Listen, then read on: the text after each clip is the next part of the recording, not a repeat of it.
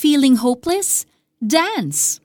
Pagamat di namumunga ang puno ng igos at hindi rin namumunga ang mga ubas, kahit na maantala ang pamumunga ng olibo at walang anihin sa mga bukirin, kahit na mamatay lahat ang mga tupa at mawala ang mga baka sa kulungan, magagalak pa rin ako at magsasaya dahil si Yahweh ang Diyos na magliligtas sa akin. Habakuk 3:17-18 When life keeps beating you down, you can dance before the Lord. Oo, tama ang iyong nabasa. Iyan ang ginawa ng propetang si Habakuk. Kahit laganap noon sa kanyang bayan ang kaguluhan, kasamaan at karahasan, nasasaad yan sa Habakuk 1 verse 3, he chose to praise God and dance. Ayon kay Chuck Smith sa Blue Letter Bible, ang word na magagalak na binanggit ni Habakuk ay katumbas sa Hebrew word na ang ibig sabihin ay jump for joy at ang pagsasaya naman ay to spin around.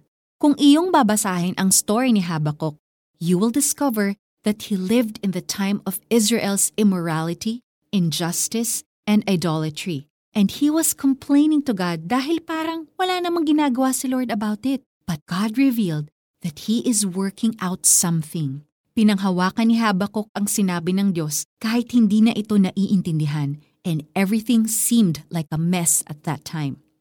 Ganoon na lamang ang hope at confidence ni Habakuk na ililigtas sila ng Diyos dahil nangako ang Diyos na meron siyang gagawin bagamat hindi ito agad mangyayari. Sabi yan sa Habakuk 2 verse 3. Kailangan lamang niyang manampalataya, sinabi sa verse 4. That's why Habakuk can praise God and dance. Sure siya that even though everything fails, He will never fail them. At tulad ni Propetang Habakuk, you also have the reason para magdiwang at sumayaw because of what Jesus, our living hope, has done. Sabi sa 1 Peter 1.3, Pasalamatan natin ng Diyos at Ama ng ating Panginoong Heso Kristo dahil sa laki ng habag niya sa atin, tayo'y binigyan niya ng isang panibagong buhay sa pamamagitan ng muling pagkabuhay ni Heso Kristo mula sa libingan at ito ang nagbigay sa atin ng isang buhay na pag-asa. Dahil sa muling pagkabuhay ni Jesus, tayo ay binigyan niya ng bagong buhay. Tayo ay naipanganak na muli. Si Jesus din ang nagbigay sa atin ng hope. The kind of hope na even though the situation is not good, maniniwala ka pa rin God will work out everything. Kahit na wala kang nakikitang bunga, magtitiwala ka pa rin sa Diyos at magsasaya. Panginoong Hesus, pinupuri at pinapasalamatan namin kayo dahil sa isinakripisyo ninyo ang inyong buhay para sa amin. Because of that, we have been born again to experience a living, energetic hope through your resurrection. Kahit anumang dagok o pagsubok ang dumating, kagaya ni Habakuk, kami ay magsasaya, magagalak at papupurihan kayo dahil alam namin na kayo ang aming kasama at may ginagawa kayong mabuti para sa amin. Amen.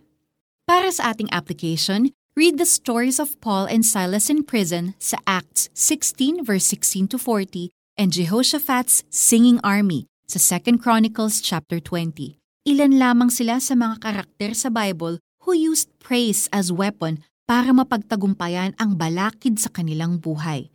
Discover the power of praising God in the midst of your problems and let it encourage you to do the same.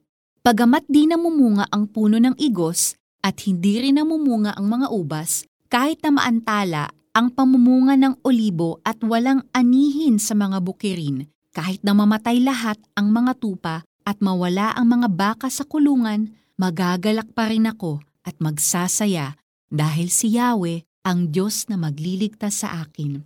Habakuk 3:17-18. Ako po si Sonja Kalit Kakilala, wishing you a very blessed day.